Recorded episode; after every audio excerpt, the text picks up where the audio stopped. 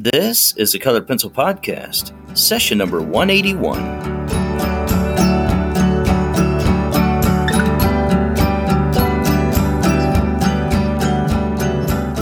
Welcome to Sharpened Artist, a colored pencil podcast where we discuss in detail all things in and around colored pencils and the colored pencil artist. And now, your hosts Lisa Clow and John Middick.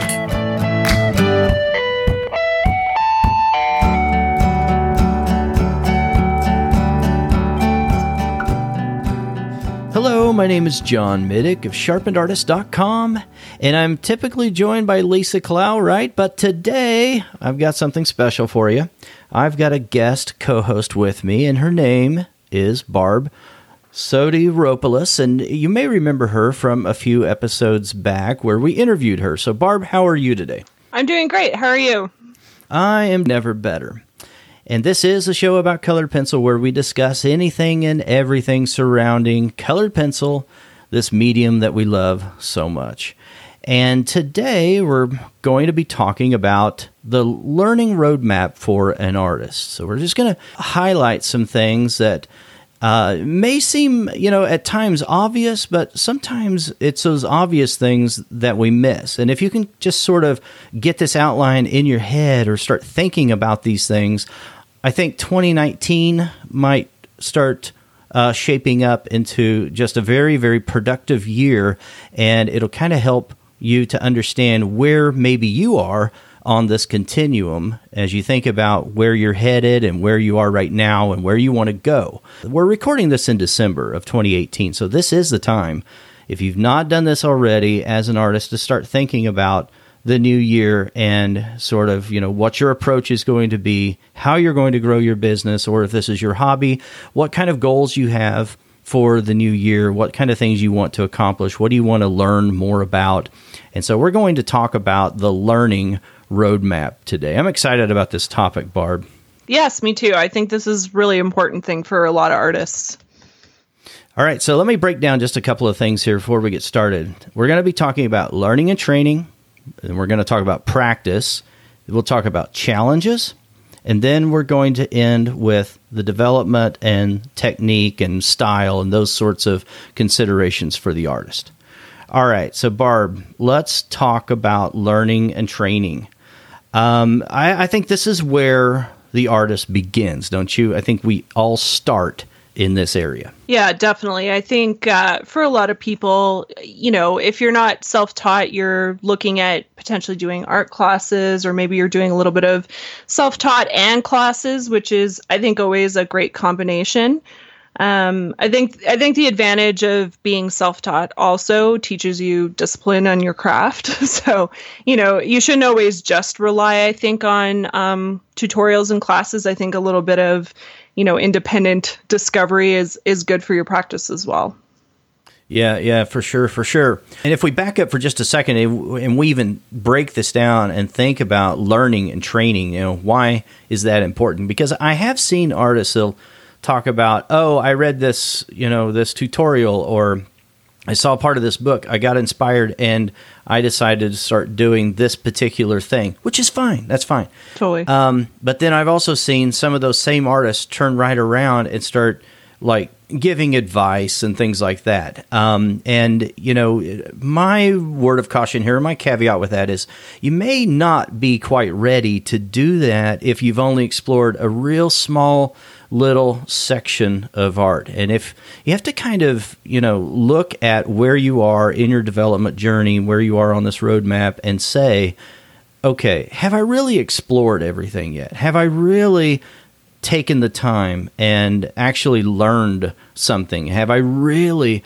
been digging deep and and training for a little bit? You know am i still in that exploration stage of my development? Because i feel like that when you start out you should not impede some of that natural curiosity that you have with art. Because we start out and we want to do more. We want to learn and absorb as much as possible Yeah, I think that's totally true. And I think um, I would even add to that that I think sometimes people are maybe taking commissions before they really should as well. Oh, um, yeah, for sure. Um, I actually just saw that the other day. There was uh, someone I saw on Instagram that, uh, I mean, and I don't, I don't, you know, that being said, I don't really ever want to tell someone that they shouldn't be taking commissions, but I think yeah, yeah, it's a delicate thing. Yeah, it is for sure, and I think where where that's coming from is that I think um, you know as an artist and as somebody who is providing to some extent a service, you want to be able to provide the best possible um, result that you can. And i think in some cases it's it's to me very obvious that some people just need to you know they need to develop their color theory a little more. They need to develop their rendering skills a little bit more. Like it's not that they're making a stylistic choice. It's just that they're they're maybe just not their their skill isn't where it maybe needs to be and I, I, mean and i think you know most artists have family and friends that are more than happy to you know they're they're excited and they want to buy your artwork and i think that's great. But um, you know I, I think it's definitely worth uh, doing some self-analysis and and and having a look to see if you really do need to uh, develop your skill a little bit more. And sometimes that's not easy to see right away. Yeah that's true. You need some distance totally. Uh, sometimes with uh, with time, you know, yeah. talking about. Yeah, it's interesting that you bring that up because it wasn't but maybe a week ago that I also saw someone on, uh, I think it was Facebook. They're very, very new. They're just starting out and they were talking about, yeah, this is uh, a commission that I'm doing. And somebody asked them, and I know for a fact this is like maybe the fifth piece that they've ever done, um, mm-hmm. um, you know, in their life in their, yeah. in their 50s and then they said, um, "Oh, can you do a commission for me?" And they said yes, and they started doing this this public transaction right there in front of your eyes on a forum, you know. And this person said, "This is the reason I bring this up because there's a key word that you can you can look at." And if you're there as well in your confidence in speaking to a client, then this may be the red flag of warning. They said they use the word about. Okay. So that's the, an equivalent to approximately. if I called the plumber and I had him come in, you know, pardon the the uh, uh, you know making oh, I know that, where, I know where you're uh, going with this. yeah, making that comparison, but I don't care who it is, maybe a finish carpenter or whatever. And I was asking about some contract work, and they said, "Eh, it's going to be about whatever," or "Eh, you know, give or take a few hundred, it'll be about this," you know. I I don't think you know for a guesstimate at the beginning before they actually looked at something and I had them on the phone, you know, maybe that'd be okay. But yeah, they use the word about and uh, and then when I saw that, you know, I I feel I feel bad for them because I remember going down that path as well and doing some things sometimes that I regretted later and it was like, oh, I should have just waited until I was more confident about what I was doing.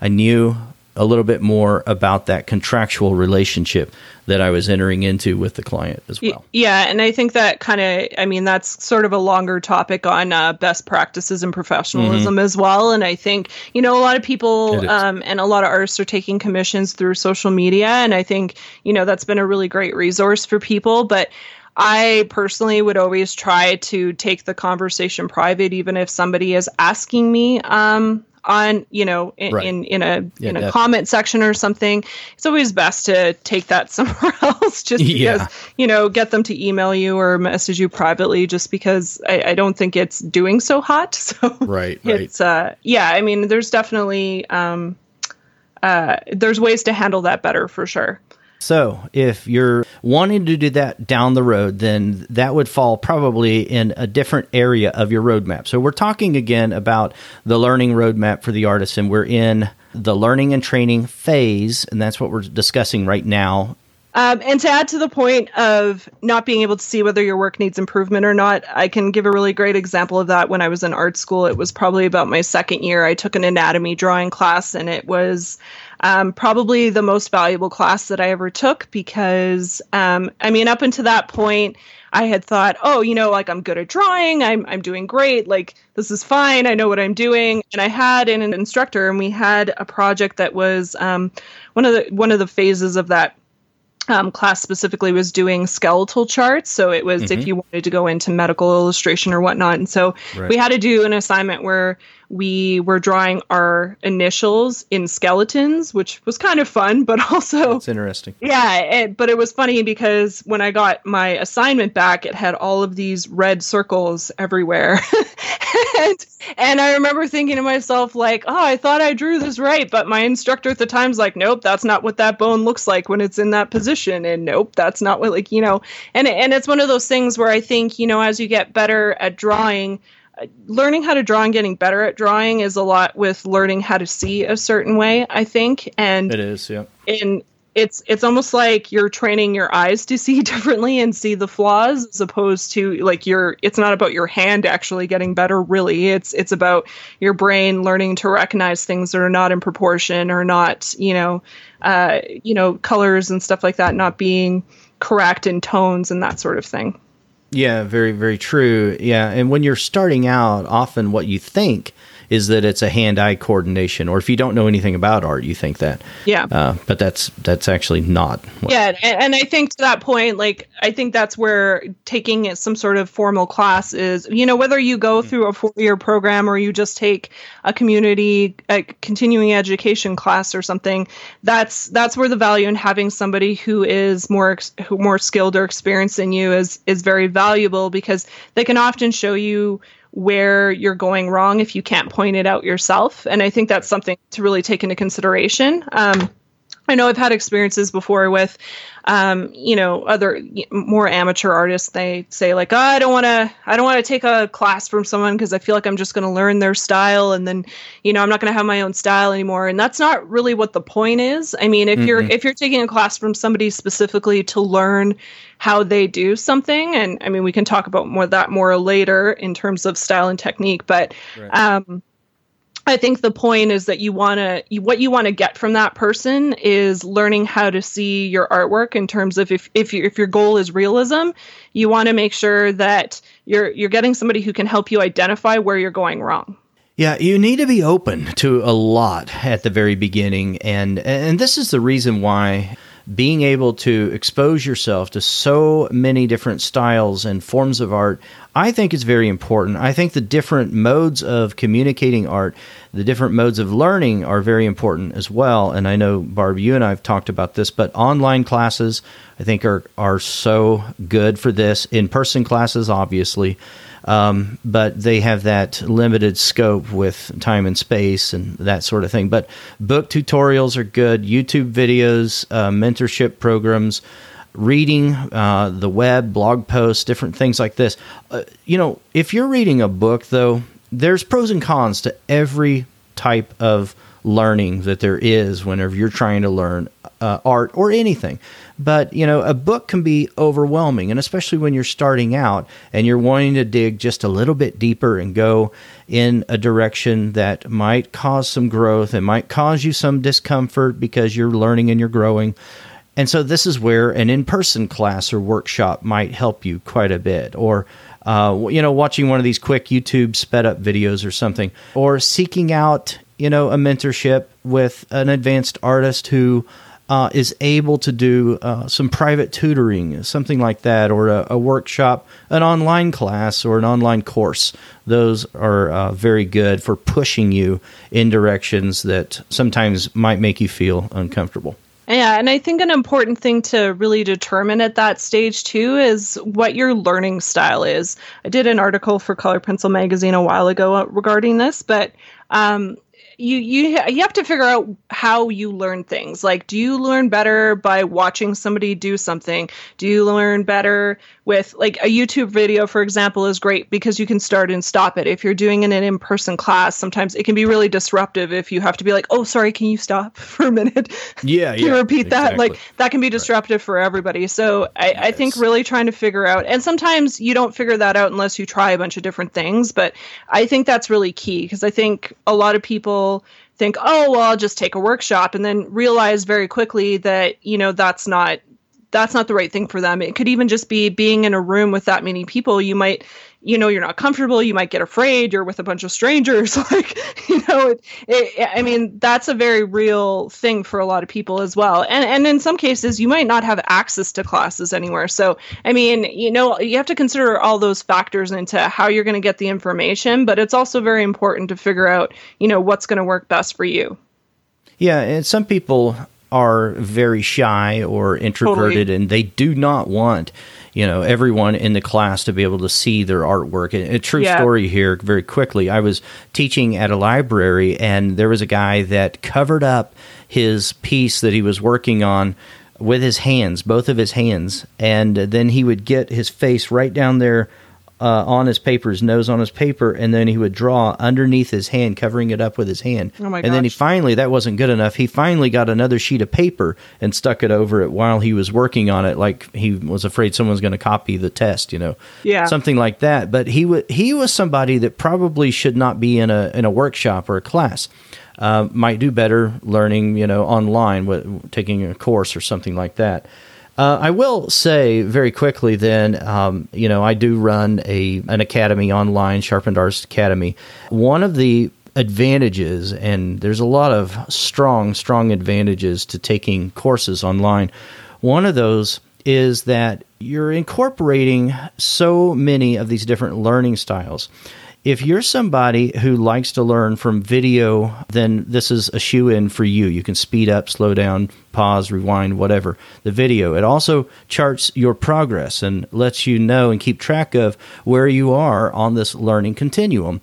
Second thing that it does is you have downloadable PDF workbooks that are paired directly to every type of you know all of the videos that you're learning so every everything that you're learning inside the course is covered inside the workbooks as well and then there are uh, pro tips and teachers tips and things like that included in the uh, left hand column each of these workbooks that are paired nicely with the lessons in the in the uh, courses in addition to that there's also the online forums where you're learning from the other students in the class as well. And then I also do uh, live trainings as well, where we all jump on video and we ask questions.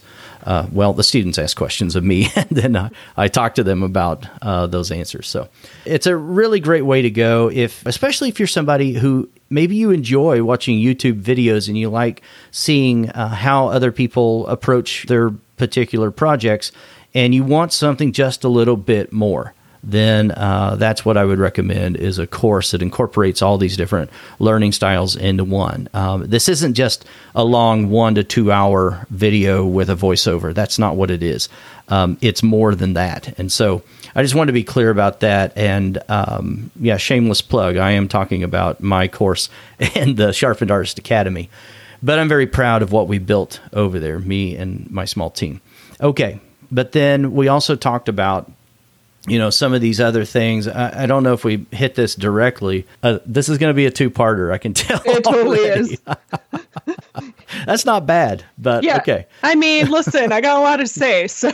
Yeah well i do too obviously. Yeah totally. Put us both in a room look what happens. Look what happens. A virtual room. Right all right, so let's move along here. Let's see. We talked a little bit about formal uh, education, I guess, but another point to really remember is that uh, you should never stop learning, and that there's always something more that you can learn. A lot of artists, I think, especially when they're first starting, think, okay, well, one day I'm going to get to that magic day where I know everything and I don't have to you know do these tutorials anymore and and I don't think that's the case I think even really seasoned professionals still are continuing to learn whether that's you know trying new products and trying different techniques or you know moving somewhere different within their you know the style of their artwork there's always there was always something new you can learn and it's something that will become a lifelong part of your artistic experience. So uh, don't uh, don't if you look at learning as a cumbersome thing it will be that way for you but if you look at it as like a new exciting adventure every time it'll make the process a lot more enjoyable right on yeah i couldn't have said that better i don't want to learn from somebody who no I, I don't want to learn from someone who doesn't want to learn anymore. Learn. that was not a period after that. I do. I I never want to take a workshop, class, course, anything from someone who uh, doesn't want to learn anymore. Totally. I, you know, and there, there. Believe it or not, yes, there are people uh, that teach that are like that. Okay, let's move on then to practice. Okay, practice. You know, my mother used to say, I I don't understand why you do art. You never do it unless there's a, a, competition or something going on at school, which wasn't true. But she always said that because I would stay up all night or something like that, you know. And she thought that was the only time I drew. The the truth of the matter is I was drawing all the time, especially in math class. But I was drawing all the time. And it was it was something that I just habitually did. Now, I took a break once, you know, I uh, was in college and um, because I, I didn't go into art at all. And I took like a 25 year break. But then when I came back to it, I'm pretty disciplined about it now. I draw all the time, even if it's, you know, just sketching. So, yeah. What about you, Barb? Yeah, I would say, I mean, there's the saying that practice makes perfect, but I think uh, the way you look at I need to look at it is mm-hmm. that practice makes better. Um, I think perfection is is an unattainable thing because I think, uh, as most artists can probably identify with, like you're always gonna you're, you're always your worst critic, and you're always gonna think it's never good enough. So it's like, you know, I think you know don't don't put that pressure on yourself. Just look at it like, okay, I mean, it's it's like anything. It's like trying to learn how to play an instrument. You have to continually practice doing that every day. I mean, it's the same thing with sports. If you're, yeah. you know, training to to be an athlete, you have to put in the time and put in the practice. And and every artist that you see who has, um, you know, who who's at a level that maybe you aspire to, they've all done the time. It may not look like they've done the time, but they've right. done the time. Like, you know, we have the advantage with social media now. A lot of people, you know, share their work in progress or just their sketchbook stuff and whatever but I mean, there's a lot of stuff that goes on behind the scenes that they're likely not sharing. And whether that, you know, practice isn't always just the the physical act of drawing or or sketching a lot of times it could even just be you know it's it's watching a tutorial like you may not be physically doing anything but your your your mind is Research. learning that yeah yeah, yeah. Yeah, it's it's research. Uh, it can be taking photos. It can totally. be looking at things. It can be going to a museum, watching someone else's um, process. Uh, yeah, there's there's so many things involved in in practice and in honing uh, what you're doing as an artist. Totally. All right, we're going to take a quick break here and we'll be right back. I want to talk about our good friends over at indefenseofpaper.com. They create some of the most beautiful notebooks. Uh, notebooks, you know, uh, journals. I I often call them journals because I use them as a journal when I'm putting down information that is relevant to the piece that I'm working on. I feel like I'm journaling about this project and I'm, you know, taking notes to be able to refer back to it, whether it's the paper that I'm using, the particular order that I'm uh, using with the pencils, the color of the pencils, the the brand of the pencils that I'm using, all of those important factors and the testing process, I like to use them for that particular use. And you know, I'm looking at one right now. This is the the black covered uh, journal or notebook. These are just so beautiful, but they're very functional as well. they are a very nice size. They can fit in just about any book or bag, take with you on the go, on the road. Uh, they're very nice for thumbnailing or just taking notes, like I talked about. Barb, do you like to uh, take notes in journals or do you sketch in journals? Yeah, actually, I use them for a combination of things. I will do small sketches, but I also write down creative ideas I have. Um, mm-hmm. If I have an idea for a new piece, sometimes I'll just do a, a quick thumbnail sketch as well. So there's a lot of uh, you don't have to look at a sketchbook as just one thing. It can be, uh, you know, the the keeper of all of your creative thoughts and ideas as well. All right. If you are interested in grabbing one of these journals, you can go over to the show notes. We'll have the link for you right there. You get five bucks off. Just go to indefenseofpaper.com slash CP podcast. All right, well, Barb, you know what? We're really out of time, and this has been a lot of fun. And I want to just recap very quickly then, talking about the learning roadmap for the artist. And we discussed learning and training, and we talked about practice and the importance of practicing your craft, you know, having some type of habit where you are actually arriving and creating. And so we've got two more, right, that we're going to talk about next week. Yep, we're going to have a look at uh, challenges and then also development of your technique and style. Okay, this has been a lot of fun. Barb, thanks for joining me today. And just a reminder this is a weekly show. Uh, if you want to reach out to us, you can contact the show by emailing podcast at sharpenedartist.com. Show notes are over there at sharpenedartist.com slash podcast. And if you like the show consider giving us a rating and or a review anywhere you listen to the show. This is a weekly show. We'll talk to you again next week. Bye. Thanks for listening to this week's episode. All the show notes can be found at www.sharpenedartist.com.